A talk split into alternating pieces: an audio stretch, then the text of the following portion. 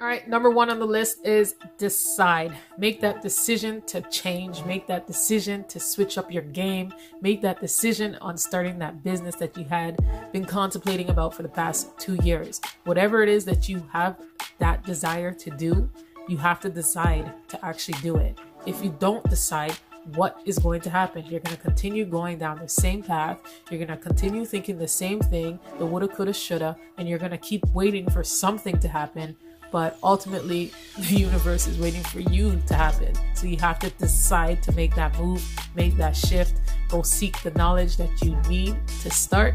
You know knowledge is given to those who seek it. So if you don't seek what you need you're not going to be given. You're not going to be granted it. So number one you have number two is desire. Having that deeper desire that deeper knowing that deeper understanding that you know you have to be shifting and changing into what it is that you want to do. With number one making that decision and number two being that desire those two alone should actually make you make that decision to match that deeper desire. So